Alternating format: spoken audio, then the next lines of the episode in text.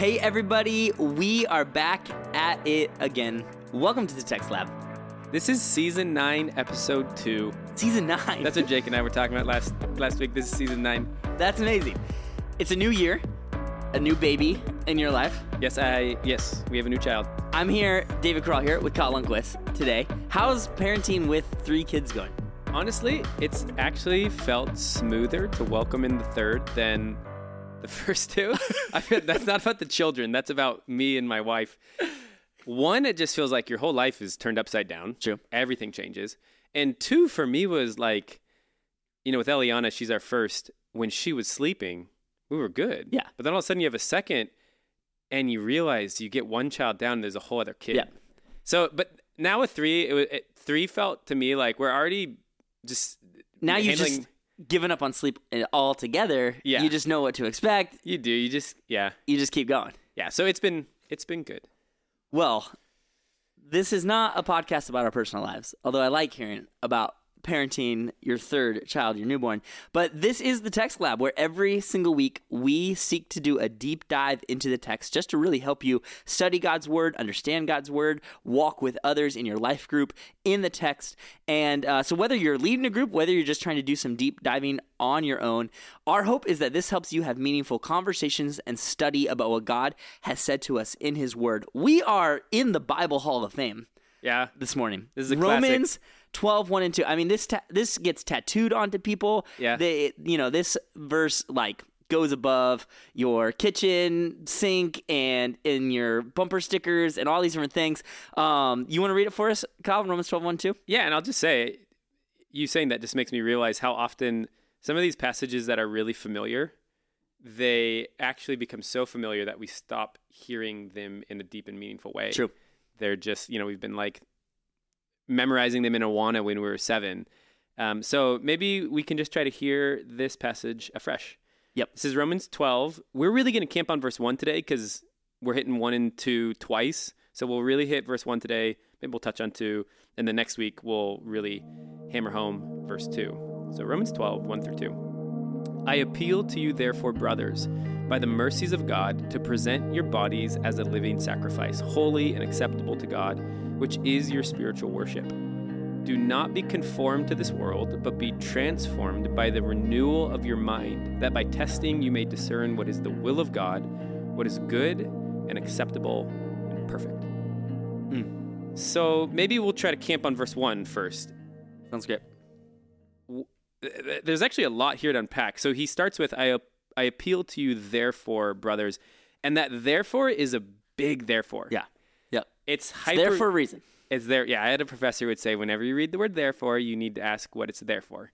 So a little, just a a Bible reading tip that everybody already knows. When we read a word like therefore, that means we probably need to go read the previous passage to understand what he's referring to. Because he's saying, in light of something I just said, brothers and sisters, by the mercies of God, do this thing, which is present your bodies as a living sacrifice. So that word therefore, it's hyperlinked.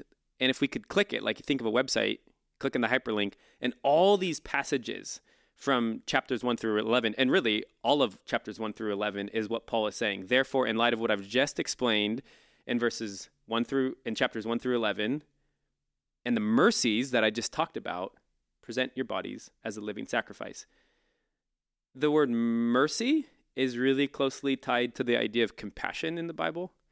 And I, I love that. Um, it's a word that when, when God, I think this is Exodus 34 6, it's when God is telling, basically revealing his name, what he's like to Moses. He says, The Lord, the Lord, and the first word is merciful or compassionate in the NIV.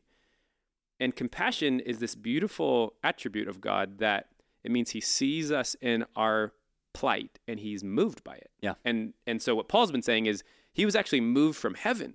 Hmm. God moved himself mm-hmm. from heaven into our neighborhood so that he could die for us. And because of that, present your bodies as a living sacrifice. I l- love that. It's kind of amazing, even, even as you look at the beginning of this first verse one. Like, there's almost these like really three big header, almost bullet points that Paul's saying all within the first half of the sentence. Like the word therefore truly is hyperlinked back to so much in Romans 1 through 11 that you have to read this verse thinking about all that stuff and Yeah. kind of when you read really like 12 through the rest of the end of Romans, reading basically the whole rest of the letter with the first half in Yes. view in your mind almost the whole time. It just changes the whole understanding of it. And you, as you hold one through 11 in your mind, suddenly you recognize all this stuff now that he's saying is building on top of everything that he's just talked about. And so Drew just did a review of basically 1 through 11 this last week, talking about Jewish and Gentile relationships, God's role for Israel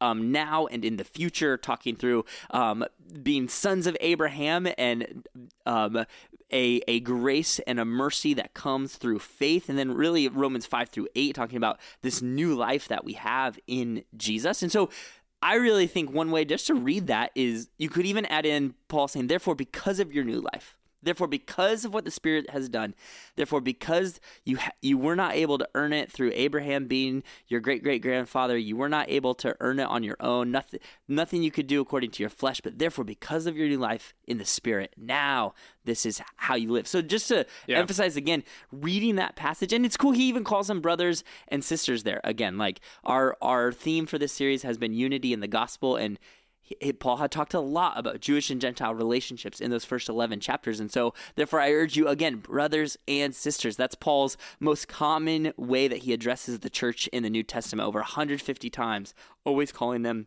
brothers and sisters in, in Christ. And there, and you then just know that off the top of your head? I just, you know, got those tucked away for a podcast That's- on a that's a good- on a rainy Wednesday morning. And then in view of God's mercy, truly again going back to that Romans 5 through 8 section, because of this new life that you have in the spirit, because you're no longer a slave to sin, you are a slave to Christ, because there's no condemnation for those who are in Christ Jesus.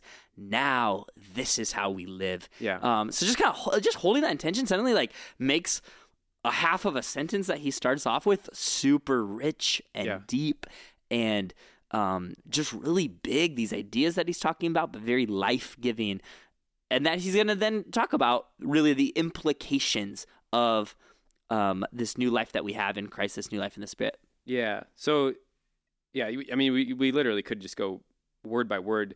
He begins by saying, I appeal. So Paul's making this appeal, but his appeal is based on God's mercy and all that God has done, that God, that, that, that Christ took your guilt so you could be innocent. Christ took your shame so you could be honored. Christ took your death so that you could live. Because of all that, present your bodies as a living sacrifice. Maybe we can talk about that idea of what it means to be a living sacrifice in a second. But um, just riffing off what you're saying, it's important to remember that our worship is always a response to what God has done first Mm, yeah. and who he is, his character. And that's what Paul's been laying out for 11 chapters is what God has done Yeah. and what God is like. And so worship is not this it's not this arbitrary thing, it's a response. Worship is Mm. responsive to what God has done and who he is. That word at the end spiritual worship, it's one of the moments in where where people just kind of argue about what the best word to translate there. And if you read like the NIV, it'll say your reasonable worship. The word is in the Greek is a word connected to logos, which is where our word logic comes from. So some people think that you could translate that spiritual worship instead you could translate that your reasonable act of worship your logical worship and the idea there would be that we w- you know in the old testament you have ignorant animals being led to be Mm. sacrifices they don't know where they're going but we are not like that we are not ignorant animals being led to Yeah. sacrifices we are thoughtful living sacrifices that are responding to what God has done for us. And so even when we come in on a, win- oh, a Sunday morning to sing our worship, when we're leaving here and we're going to go live as everyday missionaries as an act of worship, all of that is an act, a responsive act of what God has already done for us. And it's pretty cool what Paul's doing here, even on, on the idea of being a living sacrifice. That's not something they would have ever heard before. Yeah, it's a, Right, it's like a con- if, like if there's one thing that all sacrifices have in common is that they're dead. yeah, yeah. There's not like, oh, you're a sacrifice, and it's it's walking around. Sacrifices were a huge deal Yes. in first century um, Jewish world and Roman world as well, offering sacrifices to pagan gods in lots of different forms, lots of different ways. And then especially if you were a first century Jew, um, offering sacrifices as, as temple worship, and then this rich Old Testament history and narrative of the Levitical law law and the sacrifices being offered. And and so you would have lived in this world of blood Yeah. and gore And death. and death and animals dying that was like very fleshy and concrete and um, and experiential in many different ways and sobering uh, and constantly the reminder of the consequence of sin and the weight of sin that would have been right in front of you all of the time and you're very very aware of that and so now paul says hey offer yourself as a living sacrifice would have been this incredible kind of just play on Yeah. words. Yes. It would have been it would be us saying like, "Hey, a living morgue." Or like something like that, where it's like, oh, that just doesn't quite make sense in my head. A living graveyard, and it's like literally talking about be- death yet being alive Yeah. at the same time, which is which is this huge concept that Paul's just talking about that you are no longer a slave to sin. Your old self has been put to death. Thinking back, living, thinking of Romans 1 through 11 in mind, thinking about Romans 6, like you, you have been buried with Christ and now you've been risen with Christ. And so now you're these dead people who are alive, these dead people who are walking around in this new life. And that's this this cool wordplay that he does there, talking about being a living sacrifice. That I think just really would have struck them. Yes. Uh, it, it would have been this new idea. It would have been like, Paul, what are you talking about? What are you trying to describe here as a living sacrifice, holy and pleasing to God? We, Kyle, as you just even think about even some of what that might mean, what what comes to your mind when you're thinking Yeah. about living and being a living sacrifice yeah. in No, your life? it's a great question because you're right that we again we this passage is familiar to us, so we read that and we're like, yeah, be a living sacrifice, but we don't Yeah. always pause to really meditate on what it means. And I actually think there's a lot to meditate on. Paul is taking an image that they would have been that would have been really common to them in sacrifice, and then he's playing with it. He's messing with Mm-hmm. it. And so it would cause them to pause and to think, what is Paul trying to say? And I think where their mind would go and where our mind should go is, well, what did a sacrifice do? Like, Yeah. what were sacrifices about? yeah, yeah. And whatever a sacrifice did in its death, now I need to do in my life. Mm, that's good. I- Wait, I can mean, you I say think- that again? Whatever a sacrifice did in its death, I need now to do in my life. Yeah. So, I mean, part part of this is Paul Paul's saying like the old covenant is gone, and so we no longer have to offer animal sacrifices. But yeah. what you do sacrifice is yourself.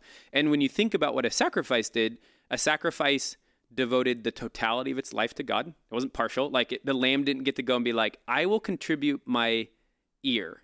Like the whole lamb is sacrificed. And so for us, it's this is a this is a call to total devotion, Mhm. to to surrender, to yield Yep. every aspect of my life. So we could just pause right there and start thinking about like, okay, what are the areas of my life that I want to withhold?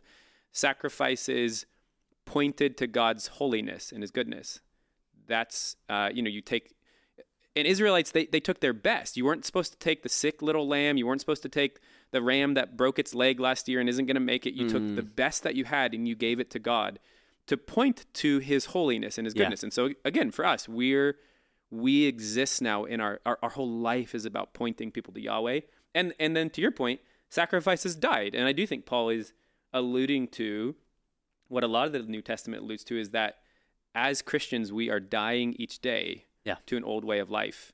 And that's part of what it means to be a living sacrifice. So yeah, I think being a living sacrifice means you you give the totality of your life.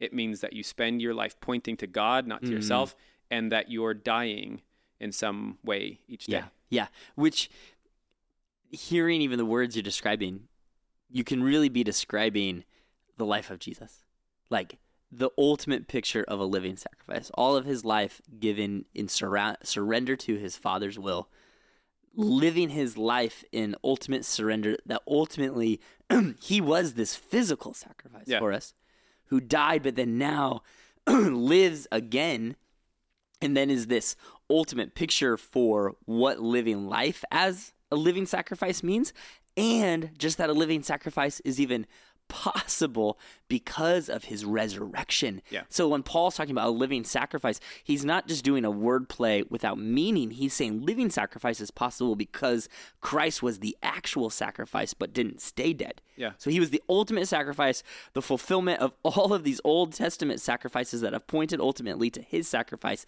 Now he is alive, and so now we live as living sacrifices. And so it's it's it's not losing the Old Testament understanding and model of sacrifice. It's just fulfilled in Christ, and then then the sacrifices continue, but it's with our lives Yeah. that that we are alive. We are now living and walking. That reminds me of Galatians two twenty, where Paul cross referencing this verse says, "I've been cru- I've been crucified with Christ. It is no longer I who live, but Christ who lives in me." The life I now live in the flesh, I live by faith in the Son of God, who loved me and gave himself for me. Mm. Paul talks about somehow this way that you're dead, but you're actually alive. Talks about this way that you there's this part of you, this old self of you that has been crucified with Christ. I no longer live, but Christ is now living in me. That now is this model and trajectory of your life to be truly alive, yet your old self dead in Christ, which is kind of this ultimate hope and healing, I think, that's offered to us in Jesus. It starts to look like all of life, I think, as worship. So when Paul is talking about that true and proper worship, he's not just talking about singing songs on a Sunday morning. He's saying all of life Yeah. is worship. All of life is this surrendered sacrifice, um, worshiping and glorifying God in everything that you do i think that strikes me as part of what being a living sacrifice means is we're kind of just wrestling through what does that mean? Like everything you do now every single moment every single hour of your day now is worship. A lot of times something that can happen in our christian lives is, is we can start to kind of divide secular things and spiritual things. There's christian things i do there's non-christian things i do. There's things i do for god there's things i don't do for god. And now that is no longer possible because this old life has, has died. Now, all of our life, whether you are at work, hmm. whether you are at playing, whether you are parenting, whether you are just hanging out or in school or studying, all of that is an act of worship now. Yeah. It's really this That's good. big, broad, beautiful vision now of like kingdom living. Just every moment being with God, worshiping Him in whatever you're doing, Yeah. thinking, saying at the same time. There's uh just to highlight the like the dichotomizing that you're describing that we do that we split our lives into things that we think of as spiritual and then things that we we really think of and treat as non-spiritual. We might not say that out loud, but it makes me think of um, in Sesame Street when I was little. They would have this little bit where um, it was called. There was a little song that would come on. One of these things is not like the other, and it'd be like three red things and a blue thing, Yep. and it's trying to like Yep. teach the kid that like you know these thing these three things fit and this weather thing doesn't. And we do that. How did that? How did that song go again? gonna make me sing. we do that kind of thing in our in our spiritual like like if I just threw out here are four things: reading your Bible, Mm, going to church, listening to worship music, yeah. scrolling on your phone. Which one of these things doesn't fit? We all know, like our brain naturally brackets scrolling on our phone. Those other things are those other three things are sort of overtly spiritual and places to commune with God. But scrolling on my phone is not. It's sort of non-spiritual. Mm. It's just this whatever thing. But to your point, to be a living sacrifice means that now scrolling on my phone has to become a place and a space Yeah. where I live to point to God and Yep. to worship Him. Yep. And and just that you know, I think sometimes we feel like really like scrolling on my phone, watching TV. Can those really be things that are worshiping God? And Paul says in in 1 Corinthians ten thirty one, he says, "So whether you eat or drink, or whatever Yeah. you do, Yeah. Do it all for the glory of God." Yep. He Yep. picks the most like basic human things, Mm. eating food and drinking water, and he's saying, "Now, when next time you take a sip of water from your water bottle, Yeah.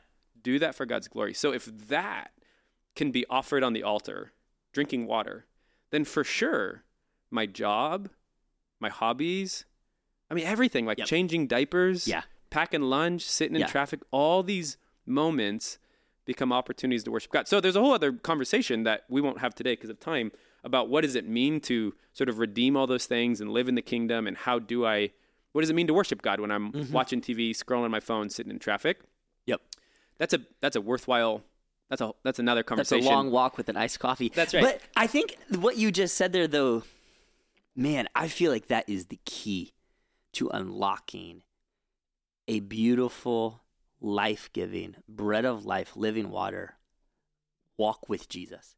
That I, for much of my Christian life, it was about what you said the split. I had the spiritual things, I had the non spiritual things.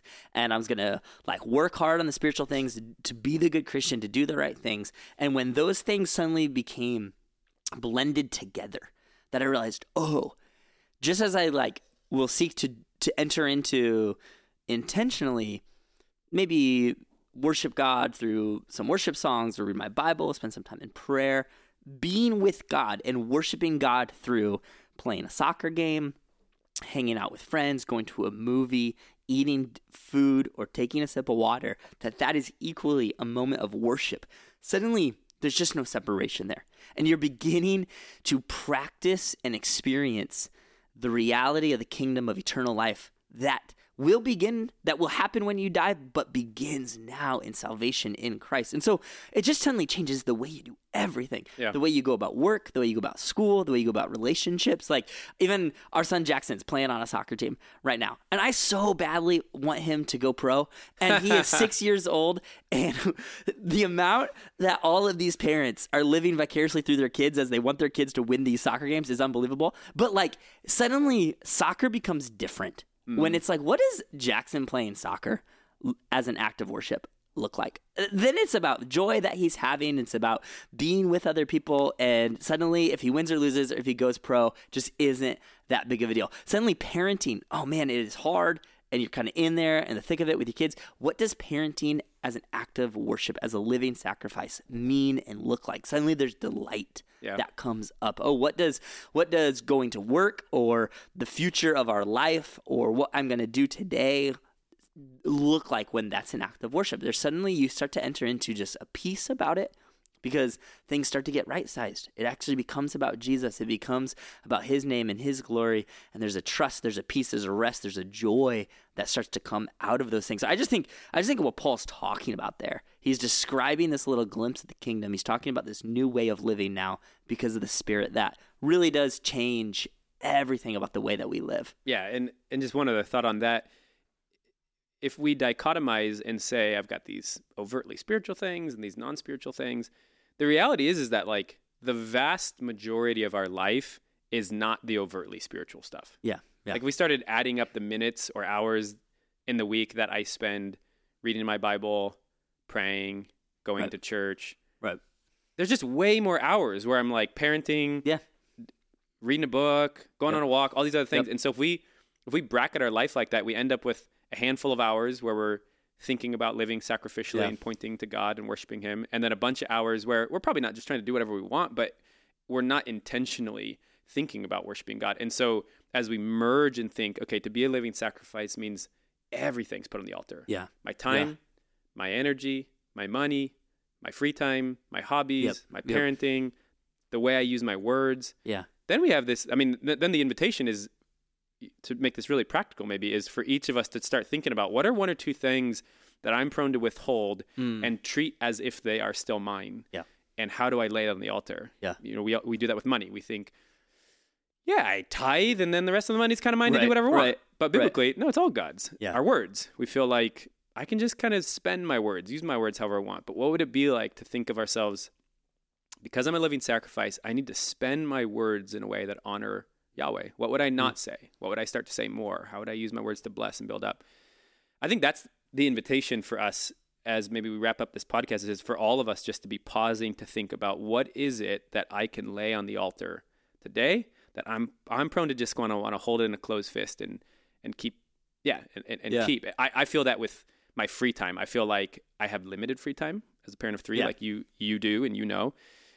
And I can feel like, yeah, I go to work and I do my stuff and then I take care of my kids. And when I get these little slivers, I can feel like that's my time. Yeah. Yeah.